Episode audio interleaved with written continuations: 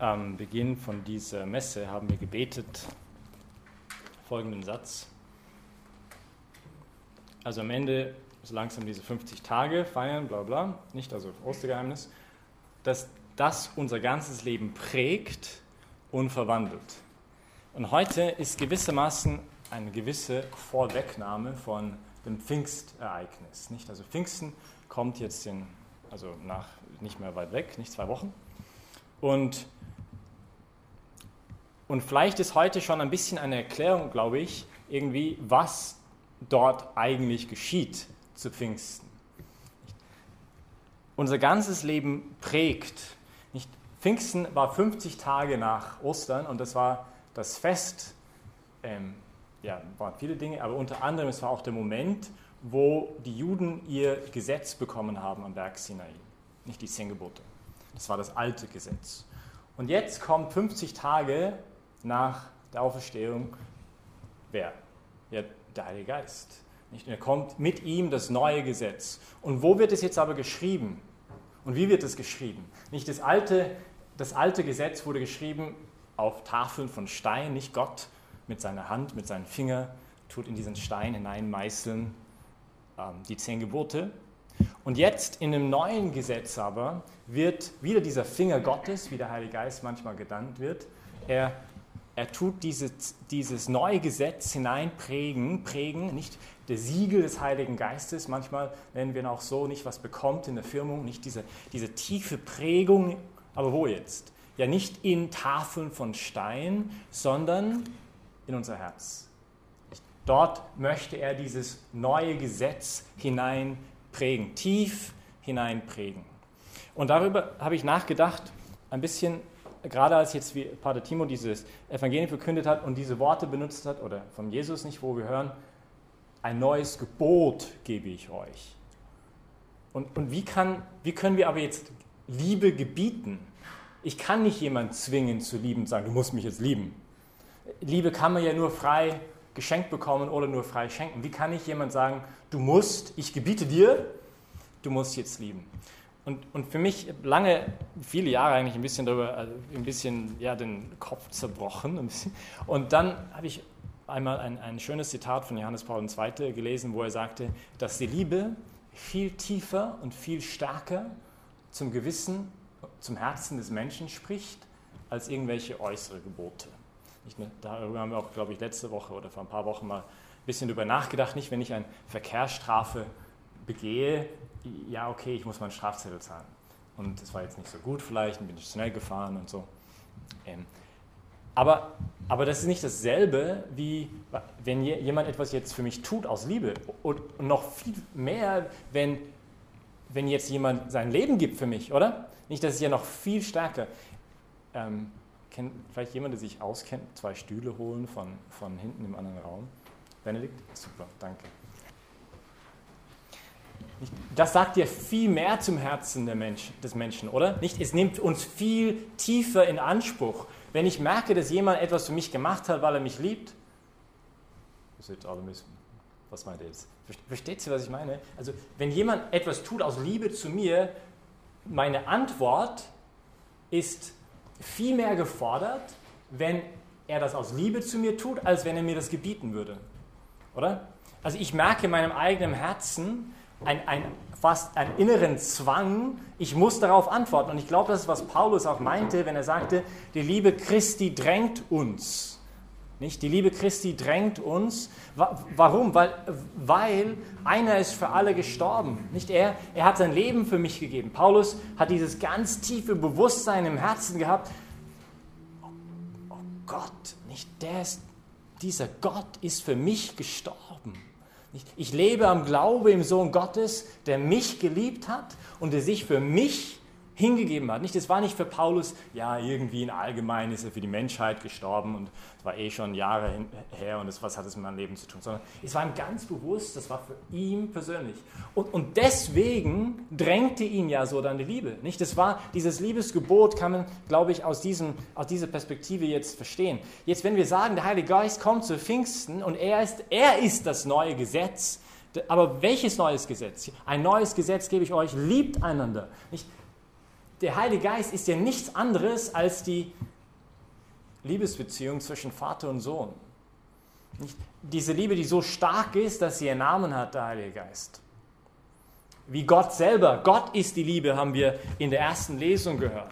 Also heute stellt uns die Kirche vor, gerade in diesen beiden Lesungen, aber eigentlich schon auch in der ersten Lesung, wo die Heiden jetzt den Heiligen Geist bekommen, weil also die erste Lesung sozusagen, it, it gives us a setting. No, it puts everything in context. Es, es beginnt den Kontext zu schaffen. Sagt, schau, das ist, was passieren wird in zwei Wochen, wenn der Heilige Geist kommt. Nicht, ist, und dann wird erklärt in der zweiten Lesung, Gott ist die Liebe. Dieser Heilige Geist ist nichts anderes als die Liebe. Und zu sagen, dass Gott Dreifaltigkeit, eine Dreifaltigkeit ist ja nur eine komplizierte Art und Weise zu sagen, sagte mal G.K. Chesterton, ähm, dass Gott Liebe ist. Nicht? Diese Liebe, die, die, die er aber jetzt in unser Herz hineinprägen möchte. Und, und das zu einem Gebot wird, aber ein inneren Gebot, nicht ein äußeres, das von irgendwo außen kommt, sondern das ganz tief in unserem Herzen hinein ähm, geprägt wird. Und jetzt, ich habe hier ein, etwas sehr Wichtiges, also zwei wichtige ähm, fundamentale Substanzen, die es in dieser Welt gibt. Das eine ist das braune Gold, vor zwei Jahren hat man 30 Millionen Euro Ahornsirup gestohlen von irgendeiner kanadischen Fabrik. Eine Meisterleistung. Das geht gar nicht so einfach. Nicht? Deswegen war Ahornsirup wahnsinnig teuer für ein paar Jahre nachher und auf dem schwarzen Markt des Ahornsirups war es halt. Und das hier ist ganz besonderes Ahornsirup, weil es ist Grade A Ahornsirup, also die Spitzenqualität Ahornsirup. Das ist wirklich etwas ganz, ganz Großartiges. Und besonders, wenn man so ein Loch drauf macht, ein bisschen aufwärmt, auf so ähm, Pfannkuchen, aufgemotzte Pfannkuchen drauf tut, die aber, aber nicht wie die Ös, also nicht so palatschinkenmäßig sind, sondern so aufgeblasen mit, und, dann, und dann viel Schlagobers drauf und dann warmes Ahornsirup drüber gießt. Das ist so Vorwegnahme des Paradieses selbst. Und hier daneben ist ein Stück Schweizer Käse. Ich habe den eingewickelt, dass ihr nicht alle jetzt den Raum verlässt. Er ist sehr intensiv und sehr ähm, stinkig. Ein Mitbruder, dessen Namen wir nicht nennen werden, er hat einmal Grilled Cheese Sandwiches mit Stinkkäse gemacht. Wir haben drei Tage gebraucht, den Geruch aus dem Haus zu bekommen. Und ich weiß nicht, was da passiert mit Stinkkäse, wenn man ihn aufwärmt. Es muss irgendeine chemikalische Reaktion sein, aber der Geschmack nachher ist noch furchtbarer als vorher. Und wir haben ihn dann eingefroren und dann jeden Freitag von der Fastenzeit haben wir ein paar Sandwiches aufgetaut. Das war wirklich schrecklich. So, jetzt es gibt zwei Wege, Frühstück zu essen. Ja? Das eine ist mit Ahornsirup. Ja? Es ist genial, mega gut, schmeckt. Und das andere ist mit Stinkkäse. Und ich meine, vielleicht ist das jetzt schwer für euch nachvollziehen, weil ihr keine Kanadier seid. Ja? Ähm, aber, aber gut, für mich ist es jetzt sehr viel sagen, diese Aussage. Was ich versuche zu sagen ist, das ist so Altes Testament, ja, und das ist Neues Testament, das ist nach Jesus, das neue Gebot, das kommt. Und jetzt bittet uns Gott, einen Paradigmenwechsel zu machen zwischen Frühstück mit Stinkkäse zu Frühstück mit Ahornsirup. Sorry, ich weiß nicht, ob ich jetzt die Kurve kriege. Aber, aber die Herausforderung für uns ist als Christen, glaube ich, dass wir, dass wir, ich weiß nicht, wir, wissen, wir hören dieses Wort Liebe, Liebe, Liebe so oft. Nicht? Wie Papst Benedikt sagt in seinen Zyklika über Liebe, ist es so gängig, das Wort, und, und hat so viele Bedeutungen da draußen, dass manchmal sogar das Gegenteil heißt, von was Liebe eigentlich ist. Nicht? Es wird benutzt, um, um alles Mögliche zu sagen. Aber die Liebe, von der es geht im Evangelium, ist etwas wirklich Neues. Erstens, erstens, weil es eine neue Radikalität mit sich bringt. Das hören wir im Evangelium. Es gibt keine größere Liebe, als der sein Leben gibt. Und nicht nur für seine Freunde, sondern er sagt, ihr liebt eure Feinde. Nicht Auge für Auge, Zahn für Zahn. Die Liebe Gottes besteht nicht darin, hören wir heute im ersten, in der ersten, zweiten Lesung, dass wir Gott geliebt hätten, sondern dass er uns geliebt hat. Und das möchte sagen, Gott liebt uns nicht, weil wir so groß und so toll und so wunderbar sind, weil wir wieder mal zwei Rosenkränze diese Woche gebetet haben und einmal in die Messe gegangen sind, unser Abendgebet gemacht haben und versucht haben, halbwegs gut zu leben. Gott liebt wirklich bedingungslos. Seine Liebe ist nicht abhängig von was wir machen und was wir leisten. Wir müssen Gottes Liebe nicht erkaufen durch unsere Leistung. Er macht uns erstmal liebbar. Nicht durch seine Liebe legt er, prägt er uns den Siegel des Heiligen Geistes in der Taufe und das dann er zur Entfaltung bringen möchte, nicht diese Liebe, der uns hineinlegt. Und, und eben das Erste, glaube ich, immer wieder, um selber diese Liebe leben zu wollen, aus einer inneren Freiheit heraus und nicht aus einem Zwang, ich muss es jetzt machen, ich muss jetzt leisten, ich muss meinen Nächsten lieben, sondern es kommt ja deswegen, weil ich, weil ich so bewältigt bin, dass da jemand gibt, der wirklich zu mir steht, der da für mich, für mich da ist, der sein Leben für mich gegeben hat und der nicht irgendjemand ist, sondern Gott selber. Und der, für, dessen, für dem ich so wichtig bin, anscheinend, dass ich sogar wichtiger bin für ihn, als er sich selbst wichtig ist, weil er ja für mich gestorben ist. Also anscheinend ist mein Leben für ihn wichtiger als sein eigenes. Und das ist ja total beeindruckend, wenn wir ein bisschen an die Oberfläche kratzen könnten, an diese Wirklichkeit. Und, das, und jetzt sagt aber, liebt einander, wie ich euch geliebt habe, Jesus. Das heißt, die Radikalität der Liebe, zu der wir gerufen sind, ist etwas ganz, ganz Neues, ist etwas ganz anderes. Und da ist immer wieder Herausforderung, glaube ich, an uns Christen, möchten wir Thermostat sein oder Thermometer in dieser Welt? Wie Martin Luther King Jr. einmal aus dem Gefängnis herausgeschrieben hatte. Wollen wir Christen Thermostat sein oder wollen wir Thermometer sein? Wollen wir einfach widerspiegeln, was eh alle machen? Nicht? Wie man andere Menschen durch den Dreck zieht, durch unsere Kommentare, durch das Schlechtreden, wie man andere niedermacht, wie man. Oder wollen wir die Liebe wirklich leben? Wollen wir bestimmen, wie die Temperatur in unserer Welt sein wird? Wollen wir das wirklich machen? Und das braucht natürlich immer wieder diese Zurückkommen zu diesem sich lieben lassen, weil sonst ist halt die Gefahr, dass wir eigentlich nur unsere eigene mickrige Liebe irgendwie weitergeben. Nicht? Und das ist nämlich eigentlich das eigentliche Neue, das Gott ja uns gibt in diesem neuen Gebot ist, es, natürlich gab es auch das irgendwie eine Form von Liebegebot vorher im Alten Testament.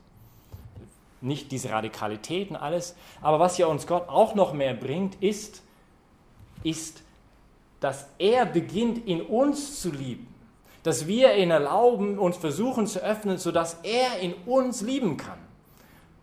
Dass er uns etwas ganz Neues auch in unserem Herz schenkt, dass wir eine ganz andere Qualität haben in unserer Liebe. Dass wir unsere arme menschliche Liebe verwandeln lassen von seiner Liebe. Und das bringt mit sich die Herausforderung an uns, dass wir uns aber auch voll einlassen auf ihn. Nicht, dass wir zulassen, dass er uns liebt, dass wir versuchen, diese Liebe anzunehmen, dass wir wirklich an seine Liebe für mich glauben und dass wir dann aber auch den Heiligen Geist folgen, wenn er mich einlädt, beginnen zu lieben. Nicht, wenn er sagt, du mach das, mach das. Wenn wir beginnen, uns zu ihm zur Verfügung zu stellen. Und das ist halt anders Leben irgendwie. Nicht, das ist halt zwischen dem und dem. Es ist in, in, in wirklich eine neue Seinsweise, nicht zu leben, eigentlich, sodass er uns einlädt. So, ich möchte vielleicht am Ende so, so ein paar Ideen mitgeben oder, oder wie, wie können wir dieses neue Gebot, das er jetzt uns aufträgt, eigentlich, was wären so ein paar Bereiche, wo wir das tun könnten?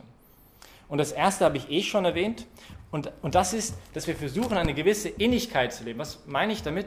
Ist, dass wir, ähm, dass wir Zeit finden, uns lieben zu lassen von Gott. Und das heißt einfach auch, dass wir Zeit investieren in unsere Beziehung zu ihm sodass er uns wirklich verwandeln kann. Das heißt ganz konkret, wir brauchen das Gebet. Nicht? Wir brauchen diese Zeit. Sodass wir wirklich die Seele dieser Welt sein können. Dass wir wirklich Thermos, nicht nur Thermostat, sondern Thermometer sein können. Ich möchte euch einen Ausschnitt aus einem Brief an Diognet, das ist ein Brief aus dem dritten Jahrhundert von einem frühchristlichen Schreiber, der versucht, ähm, einen Römer ein bisschen zu erklären, was die Christen sind. Das ist ganz beeindruckend also vor 1800 Jahren, nicht ungefähr, wo er das schreibt. Die Christen sind Menschen wie die übrigen. Sie unterscheiden sich von den anderen nicht nach Land, Sprache oder Gebräuchen. Sie bewohnen keine eigene Stadt, sprechen keine eigene Mundart, also keine katholischen Ghettos, nicht irgendwie. Und ihre Lebensweise hat nichts Ungewöhnliches. Auch haben sie ihre Lehre nicht durch ihr eigenes Nachdenken und durch wissensdurstige Forschung gefunden. Sie ragen auch nicht, wie das einige Gelehrte tun, durch menschliche Weisheit hervor. Sie wohnen vielmehr in den Städten der Griechen und der Barbaren, wie es einen jeden das Los beschieden hat, und folgen den jeweils einheimischen Gesetzungen in Kleidung, Nahrung und im ganzen übrigen Leben.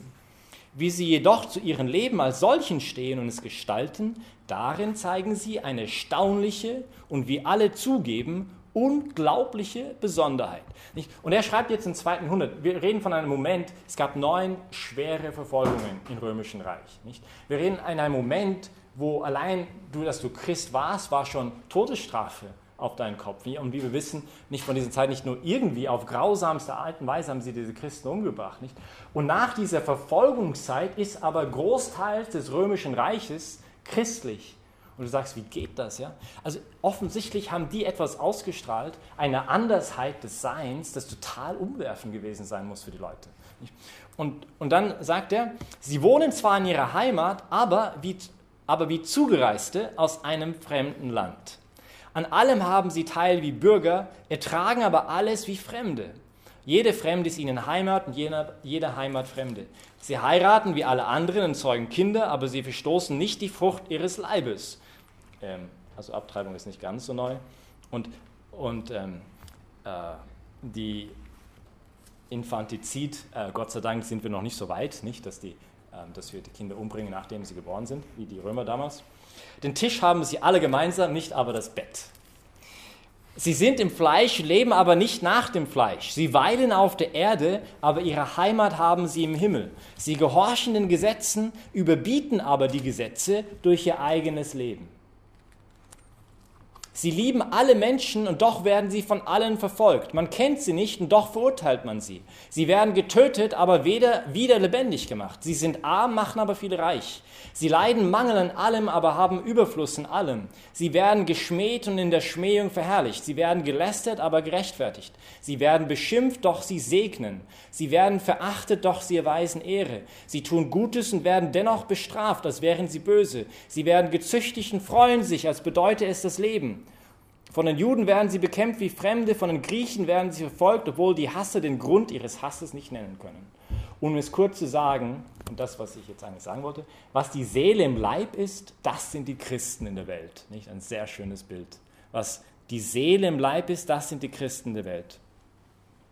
Die Seele durchdringt alle Glieder des Leibes, die Christen alle Städte der Welt. Die Seele wohnt im Leib, ist aber nicht vom Leib und so weiter. Und dann am Ende sagt er, es geht dann also ewig weiter.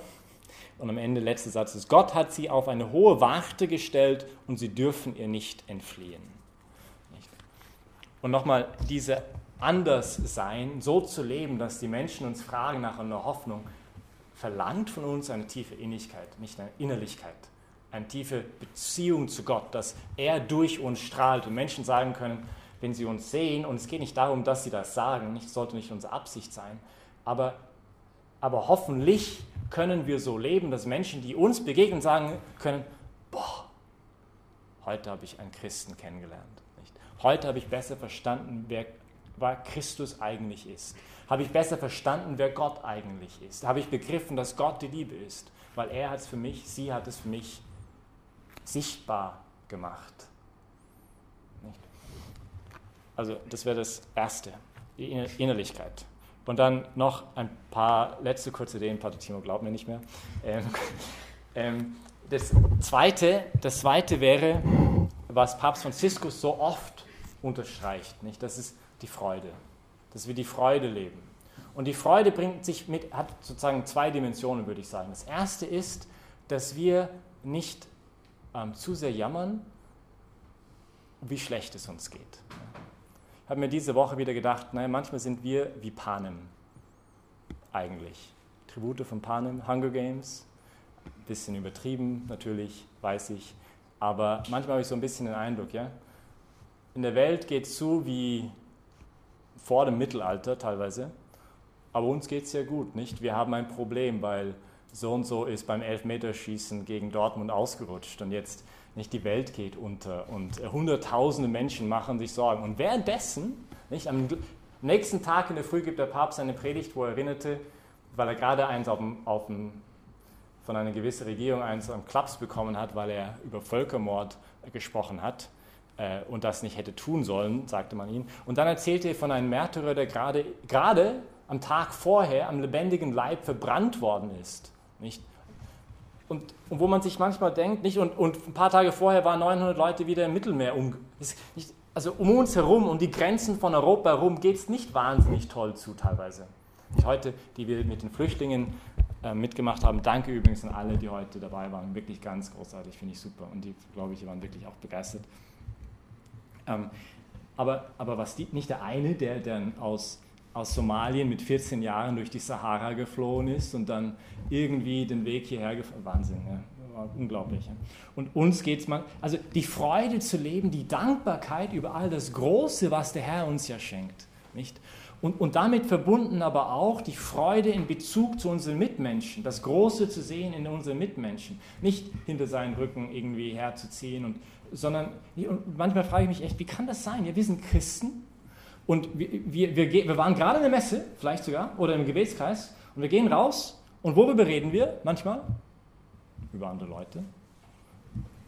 Oder vielleicht auch über das Wetter. Oder über das Fußball. Ja? Aber, oder über, ähm, keine Ahnung, irgendwie, irgendeine Band, die gerade nach Wien kommt und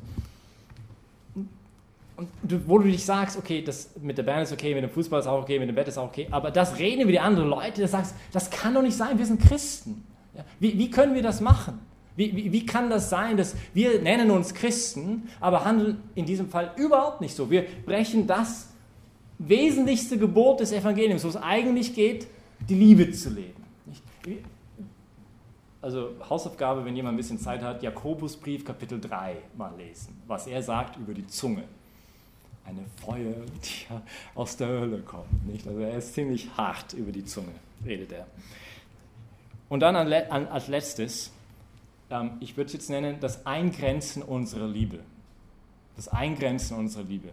Und was ich damit meine, ist, ich habe diese Woche einen schönen Podcast gehört, nicht, wo jemand davon erzählt hat und sagt, schau, also wenn, wenn du kommen würdest zu jemandem, eine Gruppe von Leuten fragen würdest, möchtest du die Welt verändern?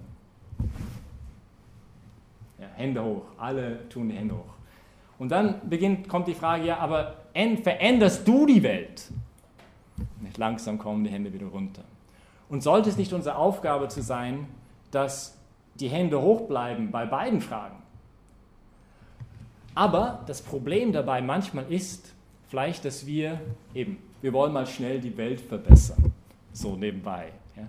Und das überfordert uns, weil es viel zu groß ist, das Ziel. Und natürlich sollen wir diese Vision haben. Wir wollen die Welt verändern. Wir wollen sie von innen her verwandeln. Nicht wie die Christen damals das Römische Reich. Wir wollen Seele unserer Städte werden. Aber wir müssen das ein bisschen eingrenzen und konkreter machen. Was heißt jetzt für mich konkret die Welt verändern? Vielleicht heißt es einfach beginnen, zu, mal an den Nachbar zu klopfen, in meinem, also nebenan, ja, in unserem Wohnhaus, und zu fragen, wie er überhaupt heißt. Zum Beispiel. Also ich, ich, ich frage mich, wie viele kennen überhaupt unseren Nachbarn, der direkt neben uns wohnt? Nicht, da könnte es ja mal anfangen, dass wir die Nächstenliebe leben. Ja? Manchmal ist es vielleicht so eine Kleinigkeit, dass wenn mal jemand über irgendjemand lästert, dass ich mal etwas Positives über diesen Menschen sage oder sage, weißt du, eigentlich ähm, nicht mit mir und, und vielleicht weggehe oder, oder sage, also ich bitte nicht meine Gegenwart so schlecht über jemanden reden oder vielleicht, wisst ihr, es ist halt manchmal, wir müssen dieses Ich will die Welt verändern ein bisschen irgendwie eingrenzen, sonst überfordert uns völlig das Ganze. Und hier ist halt gefragt, nicht der Geist Gottes, dass wir der Geist der Unterscheidung, der uns prägen soll, dass wir, dass wir ihn hinhören, Herr, was willst du, was ich tue? Und, und, vielleicht ist es etwas wie mit Flüchtlingsprojekt jetzt machen, wie nicht das ganz, ich merke, ich, Mareike ganz im Herzen liegt, nicht dieses Projekt, ein wunderschönes, etwas mit Flüchtlingen zu machen. Oder vielleicht habe ich im Herzen etwas ganz anderes, ja, etwas mit, keine Ahnung, irgendjemand zu tun. Nicht, wenn jemand Interesse hat, was hier im, im Zentrum so läuft, es gibt, dieses, gibt einen Blogbeitrag, der heißt Outreach, einfach googeln und da gibt es die ganzen Auflistungen von den verschiedenen Projekten, die von hier sind. Ich weiß nicht, die, die Maria, die jetzt anfängt, mit der Eva, die heute Abend nicht da ist, nicht ist mit den Medical Missions oder ähm, es gibt so viel, das man tun kann und nicht nur hier, sondern natürlich also wenn wir nicht wissen, was wir tun sollen, ja, fragen wir vielleicht ein paar Leute, die sehr aktiv sind und vielleicht haben wir auch neue Ideen. Aber wir müssen es eingrenzen, nicht dieses, ich will mal schnell die Welt verändern. Gut, beten wir füreinander, dass wir mal den Käse ruhig ähm, den Mistkübel überlassen und dass wir pures Ahornsirup nicht in, in der Welt, des, also das neue Gebot, immer mehr leben, dass wir, dass wir dieses, diese wunderbare Mahlzeit, das Gott uns ja schenken möchte, ähm, wenn wir es zulassen. Nicht diese unglaubliche Freiheit des Geistes, diese innere Freiheit des Herzens, das er uns geben will, wenn wir uns lieben lassen von ihm. Nicht, dass wir das, dass wir das zulassen und dass wir das auch immer mehr in diese Welt ähm, hinein leuchten lassen, dass wir unser Herz tief prägen lassen von diesem neuen Gebot, von diesem Heiligen Geist, der auf uns herabkommen möchte in ein paar Wochen. Amen.